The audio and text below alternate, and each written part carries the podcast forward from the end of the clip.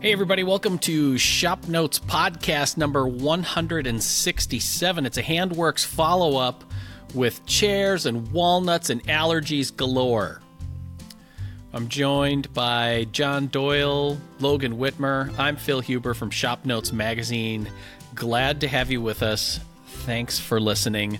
Uh, this episode is brought to you by Shop Notes, oddly enough. It's the magazine about uh, getting the most out of your workshop and building the dream workshop that you've always wanted, no matter the space that you have. Projects and techniques and more. Check it out at shopnotes.com. All right, at the risk of making John feel left out, because he wasn't at Handworks this past weekend. His own fault. Yep, We'll that was my choice. Recap. Yep. Yep, I asked about it, so I'm interested. How it went. Yeah. Now, it was a two day event, Friday and Saturday. Logan went Friday, I went Saturday. How would you, because you were at the last one, Logan, right, in 2017? Yeah. Yep, I was. How would you compare them? Um. Well, because I can't even remember what I did last week.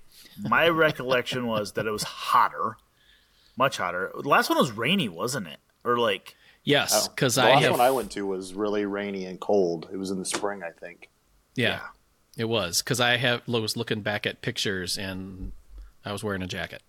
yep. Um, more people, Okay. um, boatloads of people. I will take the cold and rain over the hot, sweaty. well, I don't know. It wasn't that bad. Um, like I guess Friday wasn't wasn't near as bad as Saturday was. Like it was still hot, but I'm Yeah. thinking, you know, I was I was asked, and a few people that listen to the podcast I know stopped to talk to me at the Leather by Dragonfly booth, representing my apron right now, um, just because I happened to be doing photos before we did this. Um, I was afraid that uh, putting leather apron on outside in 85 degree weather, 90 degree weather is not fun. It was not bad at all, especially under the circus tent. So, Yeah. I think it just depends on what you're wearing underneath of it. Oh Yeah, yeah, I mean, it- yes, I had plenty of airflow. Yeah, Let's just leave yeah. it at that. I was there Saturday, which was warmer than Friday, Yep. and I was honestly surprised on how much cooler it was in the circus tent compared to the barn, the main barn. yeah. Well, the barn's like closed walls, two big doors. I mean, it's Yeah. an old barn, so there's ventilation, Yeah, kind of, but yeah, it feels the- like the there cir- if there would have been a door on the opposite side because the two Yes. barn doors were on one side. If they would have had Correct. another door on the opposite side to get some flow through, that would have been a much much better situation. it would have been. Yes, I agree with that. So. And how was the traffic um, on Saturday on Interstate 80? Uh, it was. I very wisely scheduled it to coincide with all the people driving from Des Moines to Iowa City for the football game, as well as by the time we got done with it was about the time that the game ended and people were driving back. So All right, that works. So you out made well sure then. that you were with the flow. I was, yeah, yep, Good, good. yeah, Because you just put your car in neutral and let the entire thing co- push you. right, yeah. I just It's kind like, of, it's like a train. yeah, I just drafted different people. That's awesome. So No, Saturday wasn't. I mean, honestly, I will say, parking was not near as big a deal as I thought it was going to be. Um, you know, I I wisely took a mommy Uber.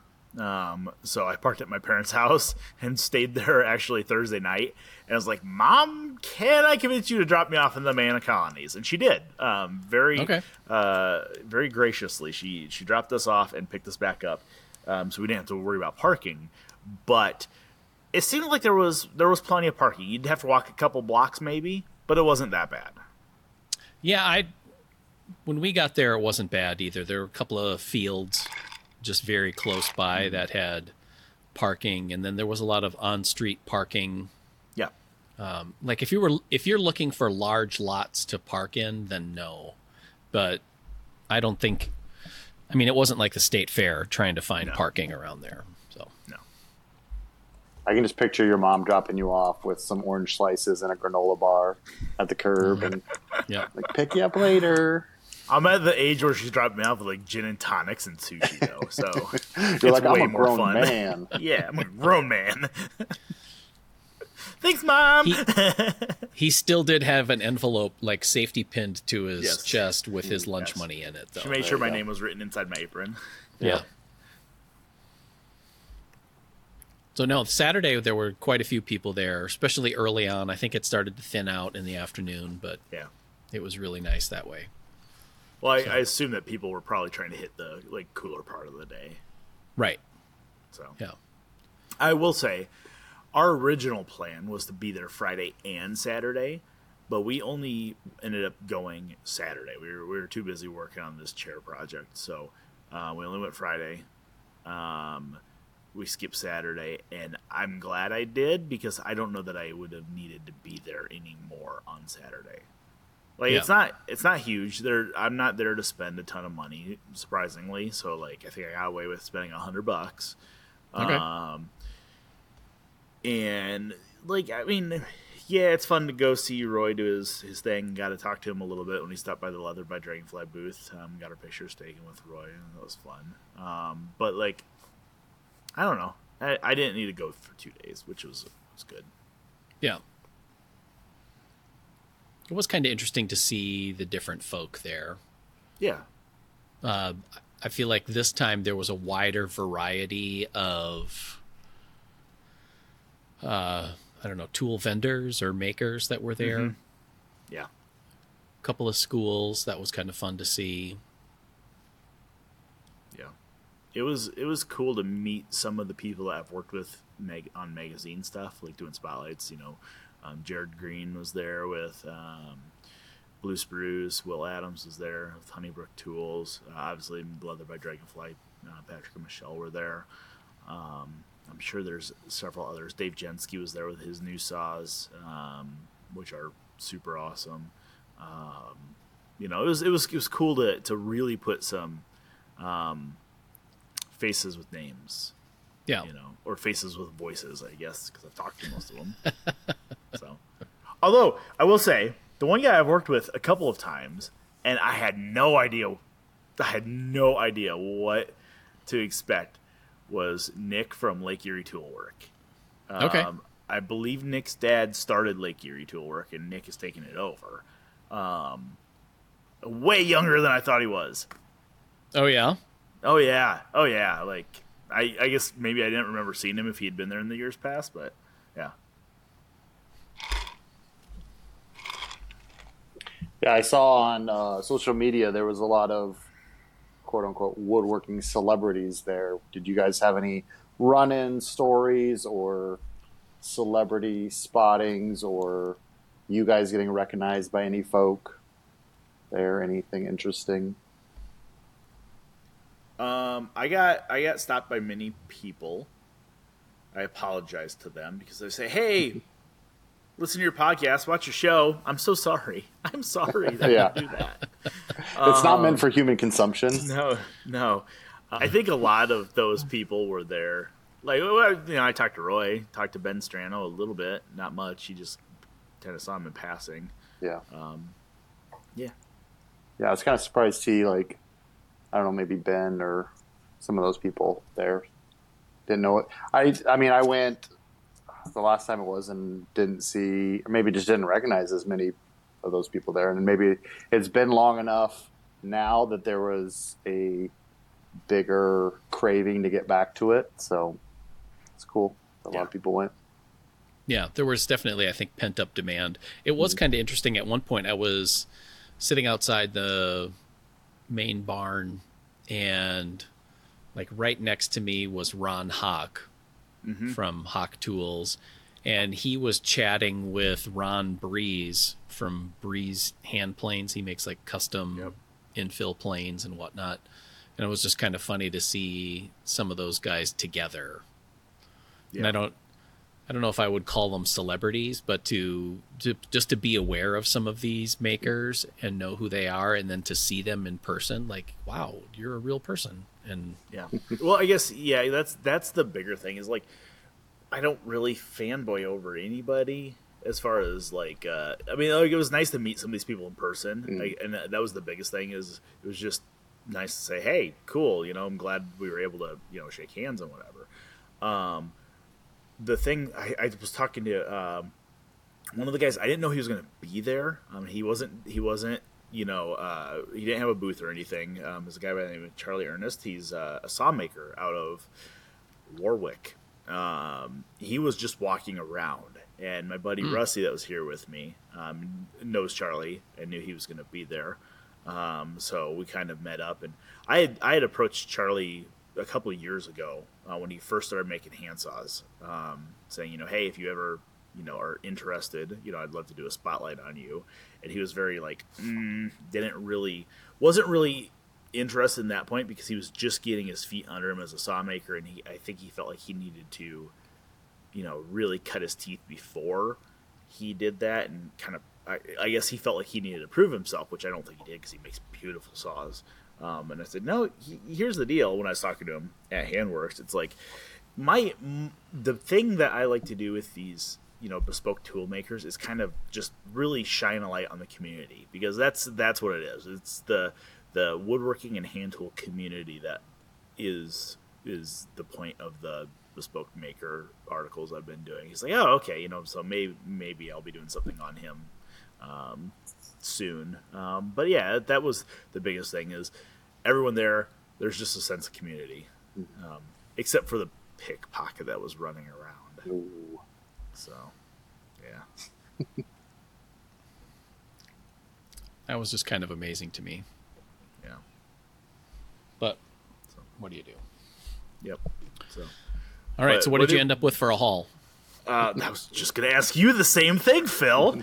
Um, so I, though, I only bought three things, okay, which is very good for me. But I think I told you guys, as I'm moving the shop from the basement to out here, I'm realizing how much crap I have, and how much crap I don't really need, and how many doubles of things I have.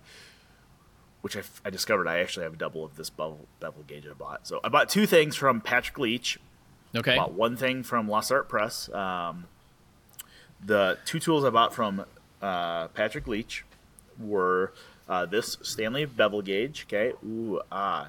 The Okay. reason I bought this bevel gauge is because we were trying to set some angles on this chair that I happen to be sitting in, um, which is a Democratic chair.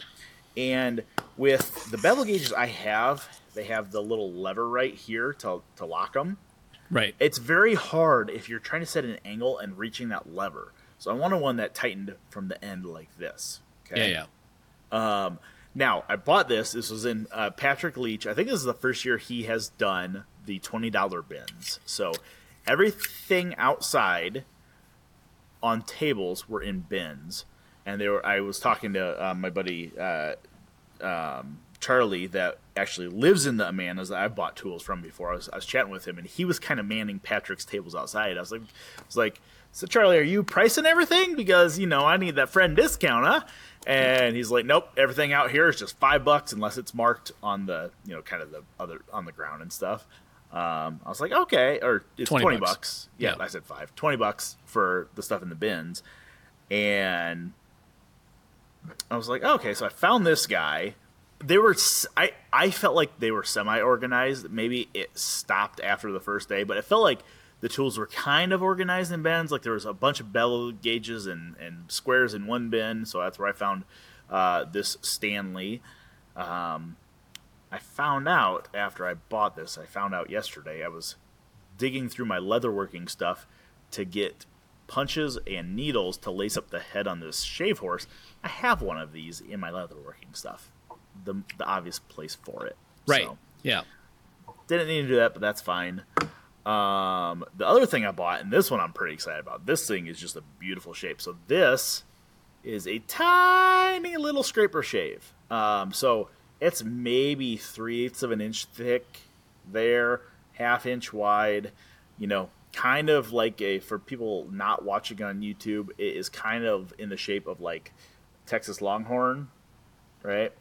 Okay. Um, yeah. Yeah. But it has this beautiful, like metal sole on it.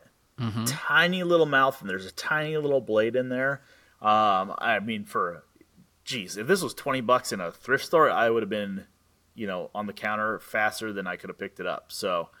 Um, I was very happy with this. It's it's actually a really nice. Like I would like to make a couple of these. Just looking at it, I'm like, you can make these parts out of brass really easily. Right. Um, there is not a maker's mark to be seen on this thing. Maybe if I pull the blade off, the blade will have one. But I think uh, my buddy Rusty and I, he's actually the one that found this, so I got to thank Rusty for making me spend twenty dollars. Um, we were talking. I think that this is Apple, but I'm not hundred percent sure. So that was my big purchase.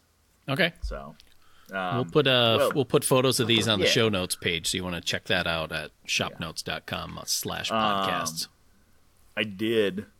I say that was my big purchase. The book I bought from Lost Art Press was more. I bought a copy of Don Williams' uh, Virtuoso, um, the uh, the Studley Tool Chest book. Um, that's one that I've always wanted. I never got it. I wasn't thinking. I should have walked over to Don and had him sign it when I was there. Oh, I yeah, didn't. he though. was, I don't really. 20 feet away. Yeah, I know. I don't, and I talked to Don for for a bit, and I just I, yeah, it's fine. Yeah. So yeah, Okay. what, what did you buy, Phil? Because I know you got a couple things. I did. Uh, one thing that I have been looking for for a while, we have one on the video studio set, is a little cross peen hammer, Mm-hmm. depending on what you're calling it, Warrington pattern or whatever. Um, so the head is about four inches long. I should weigh it. It would be interesting to see what this weighs. I don't know. It's like about three quarter inch diameter for the head and I feel like the handle is pretty nicely shaped. And that was in one of the twenty dollar bins as well. And Okay. I just had been on the lookout for it, and then to find it in the in the discount bins was really nice. So then I did get a new tool by uh, there's a blacksmith there, Jason Lonin, and I was there to look at his adze is because I've kind of wanted to have an adze for some of the sculpted bowls that I've been interested in doing. But uh, it was more to look at the adzes and get a feel for their size and whatnot. But then I got distracted by he had a little table with these short little gouges. So it's got a pretty big, I don't know, belly or sweep on it and uh, just a small hardwood handle. This feels kind of like walnut, looks like walnut to me, maybe. And I had been looking for a spoon gouge from uh, Pfeil Swiss made of a particular size, and they've been back ordered online for like a year or more. And this actually, this gouge would work in all the same places as that spoon gouge. It's basically a spoon gouge, but just with a short handle. Palm And- gouge, palm spoon. Yeah, palm Yeah. spoon gouge. And I was trying it out on the test piece that he had there, and it was, I was delighted on how well it worked and the kind of control that I had with it. So I decided I don't have too many custom made tools like that or small mm-hmm. boutique made tools that were there. So that was pretty cool. Those were the Yeah. my two big purchases. So Awesome. yeah. So Phil had a bigger day than I did. that makes me so happy. That just it's just a sign of self restraint on my part. That's There all I'm go. taking it as is a Yeah. sign of self Yeah, restraint. it's a sign of growth. yes. Yeah. Yeah. I was gonna uh, take a look at the. There were two other things that I almost walked away with. One was uh, Elia Bizarri was selling uh, Travishers and Travisher blades there. Yeah. Now the Travishers are delightful. I think that they're very similar to the one that you had, right? Yes, they are. Um, Okay. Yeah. Yeah.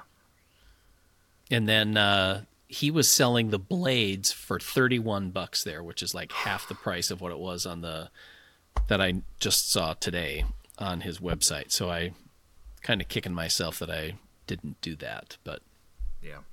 Well, you, you said you said you were looking at Travishers, and oh, I'll have to get up in a minute and grab mine so I can look at the blade real quick. It's like the blade on a Travisher is pretty simply shaped, right? Like it's Oh, not yeah. very it's not very complicated. It's a slight curve, a bevel on one side, and two countersunk screw holes. So I feel like you could probably make it out of O1 tool steel pretty easily oh yeah, um, Yeah. and make a body for one. But man, for 31 bucks, Phil, come on. yeah. it was one of those things that I was going to come back and get it, and then I my da- I was there with my dad and my one of my brothers, and we were just chatting about other stuff, and I totally slipped my mind on it. But then I did talk to Chris today about doing a Travisher for a project idea, so you know maybe we get some O1 in here, and then I There's an extra blade laying around. and I work with Chris on making a blade myself out of it. So, this episode is brought to you by Shop Notes. It's the magazine about uh, getting the most out of your workshop and building the dream workshop that you've always wanted, no matter the space that you have. Projects and techniques and more. Check it out at shopnotes.com. So the Travishers it basically looks like a spoke shave, but just with a real deep curve to it, and then the handles swoop up so that you can hollow out um, like chair seats and curved forms like that. So once Logan, we'll put a picture of that on on the show notes page as well because it's pretty.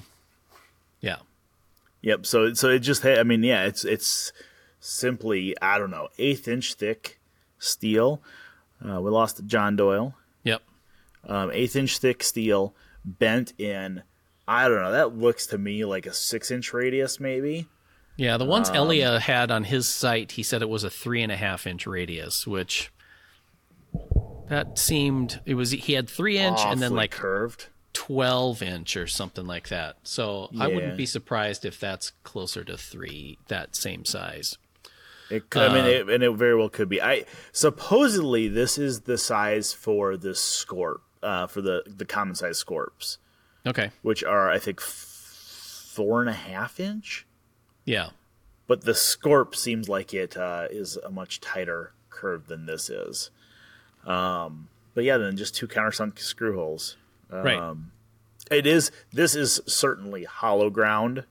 yeah. Um, I don't know but I mean, that's that. not, yeah, the blade, the bottom of the blade, the flat side of the blade does have a hollow grind to it, Yep. side to side, which, I mean, that wouldn't be very difficult to create. No, and um, it's this. I used this thing this week, this weekend, last last week as well.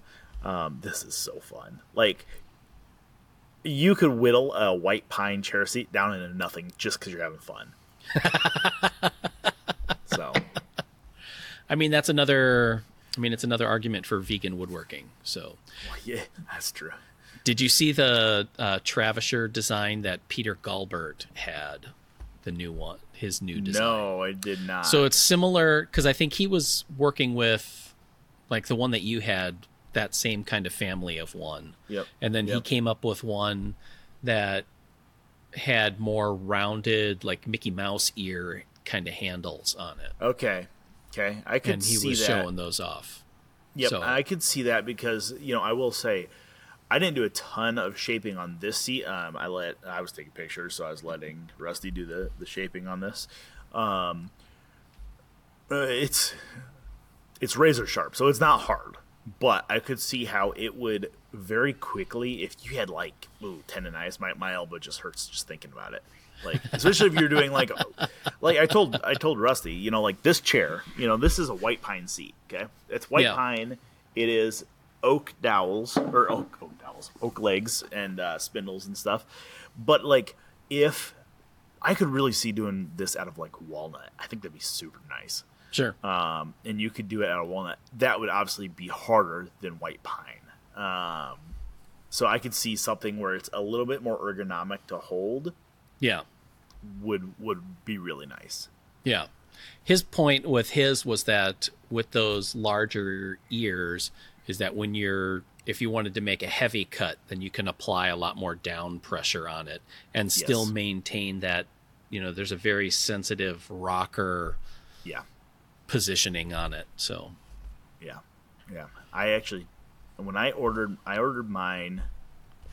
My travisher is from Barr Tools, Barr Quarton, um, and when I sent the email, Jesse emailed me back and said, "Hey, just so you know, this is out a week or so." And so that's fine. Uh, I was like, you know, honestly, if you want, just send it without the handles, because I'll I'll turn some nice fancy ones, because I think they sell them with like, like lacquered red handles. They're fine. Um, Yeah. But there's not. I don't think my tools to be fancy, so I was gonna turn some curly maple handles for them.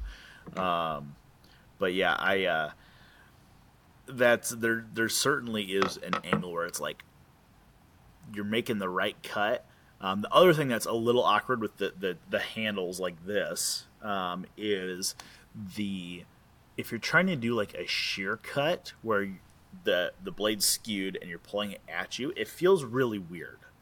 Um, whereas if it was more, you know, like knobs or a handlebar style, that would be a little bit easier, I think. Okay. So, yeah. Yeah. So then I wanted to get uh, Nancy Hiller's Kitchen Think book, and I just the line over at Lost Art Press was ridiculous, so I kind of passed it up because there wasn't anything specific about getting it there in person that would have. Correct. So uh, I did get to see and talk to uh, Mike Pekovich, the creative director over at Fine Woodworking. We had him on the podcast, but when we had him on the podcast, you know, he was remote in Connecticut, so we really didn't get a chance to talk too much. It was just we were there for the podcast, and so it was nice to meet him in person. I did have one of his books that I have that I had him sign, so that was that was my fanboy moment there. I had him sign my book as well. Not there. Um, Yeah. We were both down at Highland Woodworking at the same time. So, Oh yeah, yeah. yeah. So, So anyway, it was a it was a really fun show. It was nice to see a lot of stuff in person. It was also cool to see how many old tools. There were two different, I guess three if you uh, count that guy Slav who has the files, all the different types of files. So like three different used vintage tool vendors there, and the supply was generous. Yeah. So I could have Yeah. spent way more time going through the twenty dollar bins and spending way more money than I really needed to. Yeah, I and see, I was like, I had an inkling on Friday morning when we got up and headed over there. I was like, you know what? I, I kind of have a feeling that we were both kind of stressed out about this chair build. Kind of think we're gonna need the extra Saturday in the shop and not do handworks again. So I kind of like had this this little peripheral pressure. Like you got to see who you need to see. Yeah, and like I and I told I told our advertising guy like Jack I was like hey I'm not there on business. Like I am there personal time only. Like I'm sorry I'm not doing sales calls. We're not doing any of that stuff for ads or videos or anything. Not doing that. So um, but there was people that I just wanted to stop and generally talk to um, and you know thank thank for stuff or you know make sure that they're taken care of on things they emailed me about and stuff so you know I guess a little bit of business but um, when I was there just kind of chatting with people, I just passed those bins real quickly. So I'm glad I didn't spend any more time than I needed to on them because as I mentioned, I just I have I have too many old tools right now. right. And and this is the real crux of the problem is that the Midwest Tool Collectors meet is in Des Moines at the end of this month. It is. It is.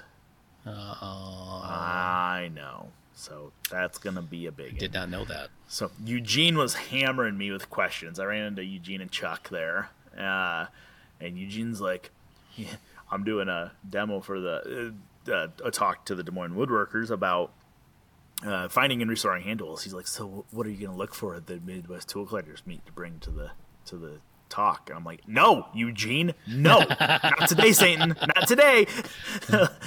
but then I'm like, "Oh, this." this is really pretty. I love old tools. And now it's like, oh man, I might have to go. I don't want to, but I might have to. Yeah. So I have just a few tools, old tools that I'm looking for. A little ovolo plane and yeah, I was hoping to find like a set of like new old stock or old like little riffler rasps. yeah, That would um, be that would be kind of cool. yeah. I I bought. I ended up buying a set of those. They were uh, they were new old stock ones. A, a gentleman, I think in Colorado, had found somebody that was selling a large, large batch of them out of Italy. Oh, Um, they were Nice. like made in the 50s or 40s, and I bought a full set from them. Um, it's been it's been quite a while. I've never used them. I bought them with the intent of doing some saw handles, because some of them are like sized perfectly for doing that type of thing. right. Um, I just haven't got there yet. Yeah. So I was looking for that. Um, a small ovolo plane. Okay. So ovolo is a round over, but with like a little square shoulder on both Yeah. sides of it. So I didn't really see any of those, and I wasn't really digging around the bins too much for those. Yeah, I didn't really notice, and maybe it's just because I wasn't looking. Um, I didn't notice that many molding planes there. Yeah, I didn't look too of- much inside because I wasn't. I was looking more for flea market prices and not. I should have looked more in the bargain bins for those Yeah. to see if there was Flea- anything in there. Flea market prices, not Patrick Leach prices. prices, yeah. yeah, which he does really well. I've ordered a I've ordered a few things from Patrick. Um, he sends out Yeah. his. If anybody doesn't know, uh, Patrick Leach does a um, a monthly newsletter that he emails out with a list of tools for sale. Um, Yeah. and these are like the nicer tools, not like you know not bargain bin tools. Um, and I've ordered a few things from him. Um, it's just you're you're paying for the convenience of it being of knowing what you're getting. You know, Yeah. it's not like it's not like you're walking into a flea market picking up a rusty plane. It's a decent shaped plane that might need just a little bit of work, but you know exactly what you're getting. Right. So Yeah. So I also was looking for some used sharpening stones, and then maybe like a hmm. slipstone, like a fi- I have a kind of a coarse, medium slipstone. I was looking for something that had a finer, finer grit to it, and I was surprised that I really didn't see much for sharpening stones there. yeah, I don't remember seeing any. I might I might have one for one for you. I don't have to look. So now speaking of chair making, we've kind of hinted at it and talked about it a little bit. The chair you're sitting on, you were working Yep. on for photos for popular woodworking article. Yep. Yep.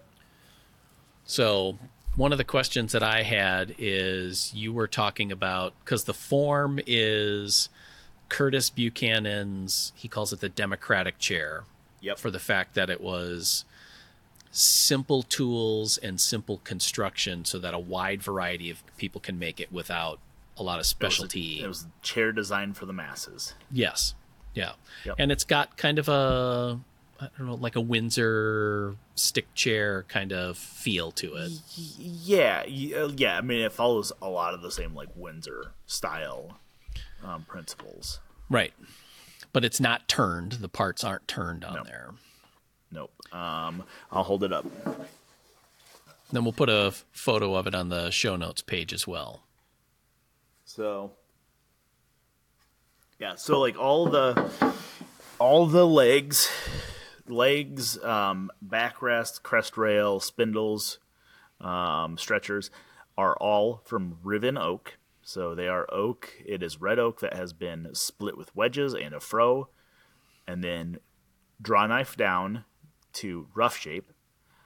Um, then stuck in a kiln to dry. The stretchers are wrapped in the center with foil to prevent them from drying. Um, and then you do final shaping, and then you shape the tenons with a Windsor chair, a Windsor tenon cutter, which is a six degree tenon cutter. Um, and then those go in the kiln. Just the ends go in the kiln.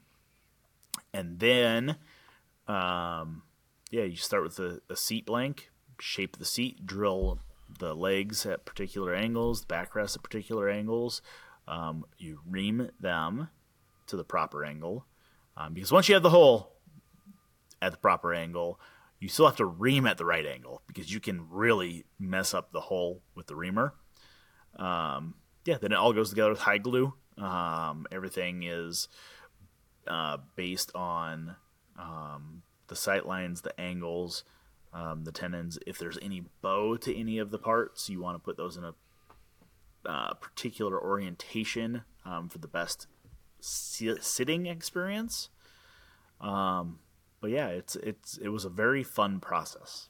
Yeah, because I mean, even last week's show we were talking about making chairs, and for some people it's super cool and very that's their that's their jam in woodworking, and for us it's Yeah. never really been our jam. So Yeah.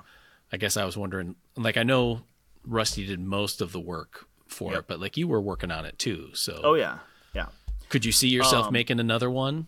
Oh, I will make another one. I actually have a chair blank or chair seat blank sitting on my bench. Um, Okay. It is ready to drill. Um, I don't have a Windsor reamer.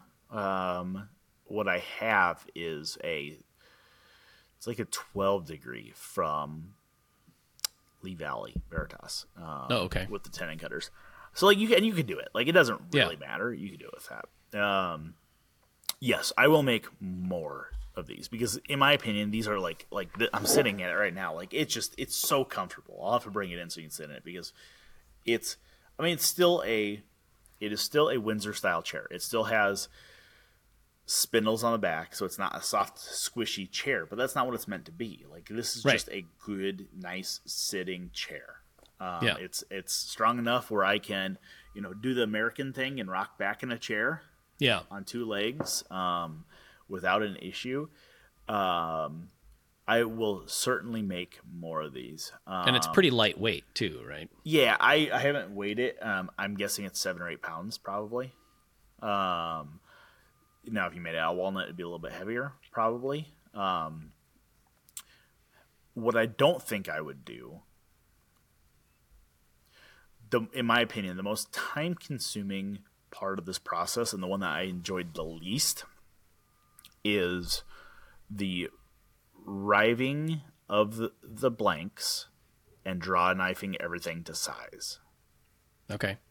I don't enjoy that. Um, so I would maybe rive everything, or maybe I'd just cut blanks out of a board, and then I would rough turn them. I'd turn them on the lathe, and then you can facet it with a with a spoke shave Okay. if you want it faceted. You know, a Windsor would not be faceted. A Windsor would have nice big bulbs on it and stuff, and Yeah. maybe that's where where I probably should go is more of a Windsor style. Okay. Um, but yeah, I will. I will certainly make more. Um, my next process for this chair that I'm sitting on is going to be to paint it. Um, I bought some powdered milk paint, so that's an entire process on itself. Um, and uh, Curtis Buchanan, um, Mike Dunbar, a lot of guys have uh, videos on the painting process. Um, I didn't know traditional Windsor chairs were painted green because it was a wow, that was a big walnut. Yeah. Um, did you hear it? Yeah. Oh yeah, that was a big walnut that hit the, the roof. Um, the uh, the milk paint that would have been used was actually made out of oxidized copper. So it Okay. had that That was the pigment. hue. Okay. Yeah, which is, is is fascinating. I only know this because I watched a Mike Dunbar video on on the painting process. Um, but yeah, I'll, I'll certainly make more. They're super comfortable.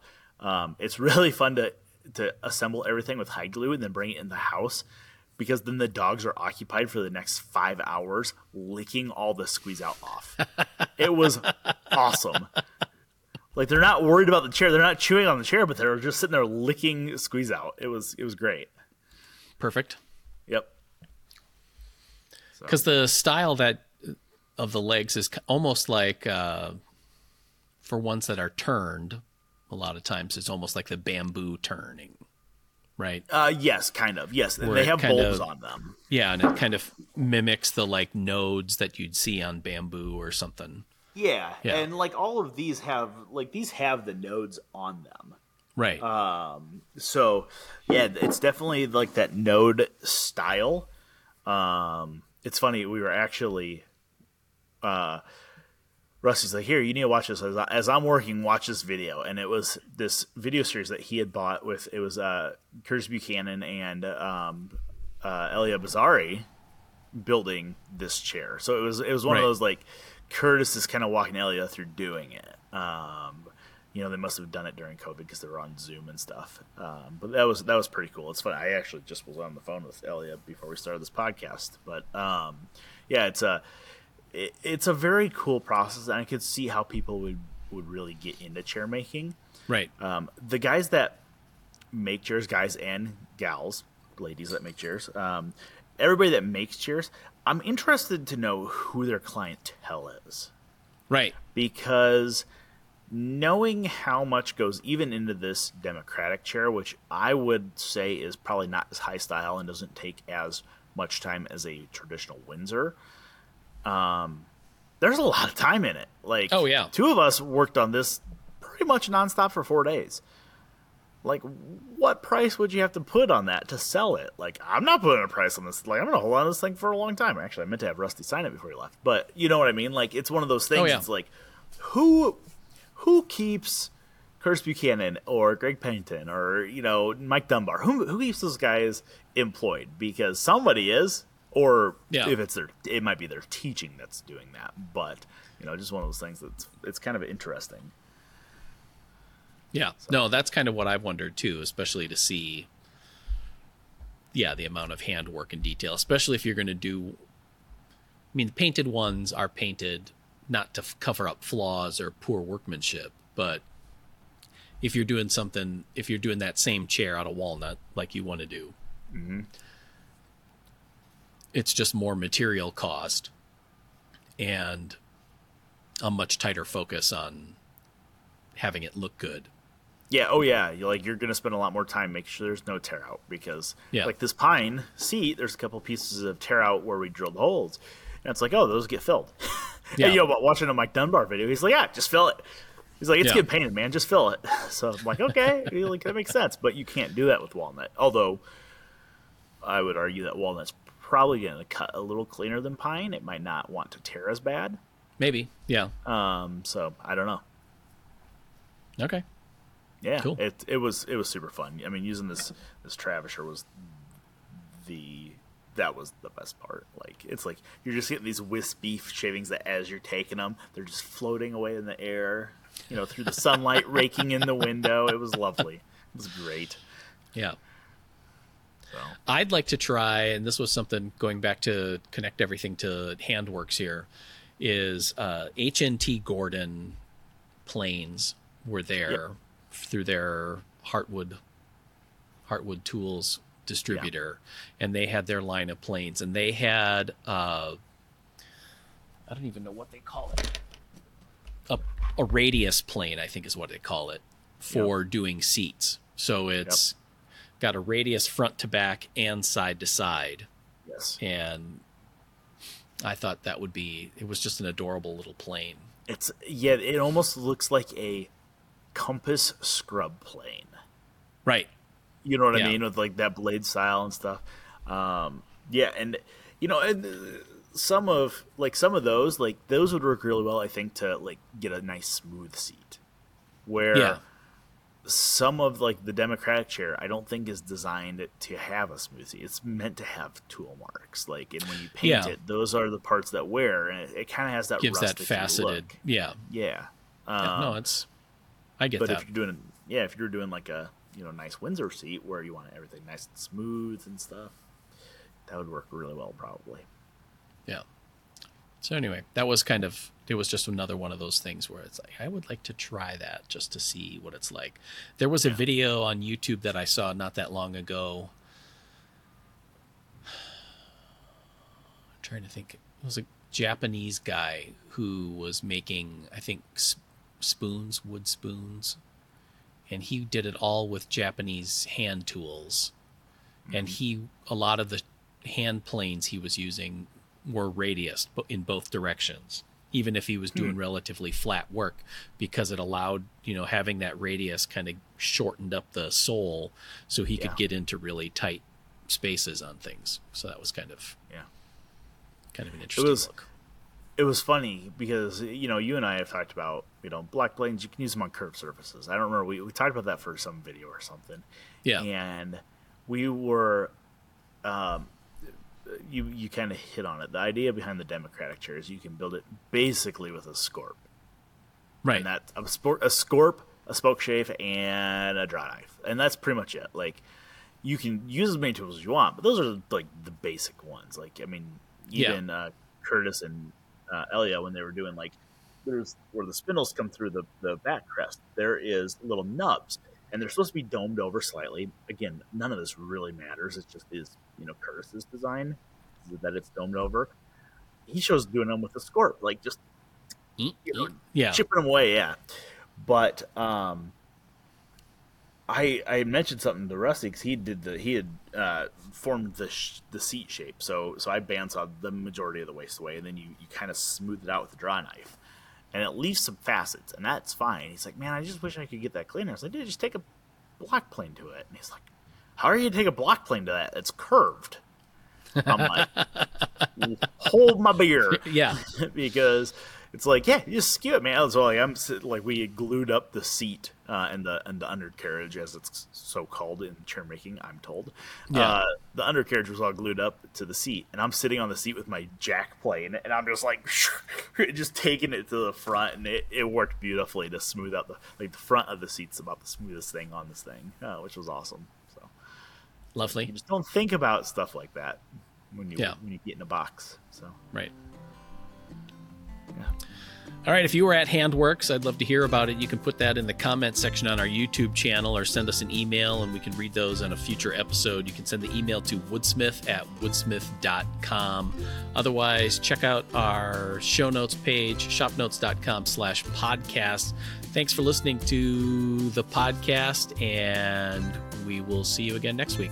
Bye, everybody.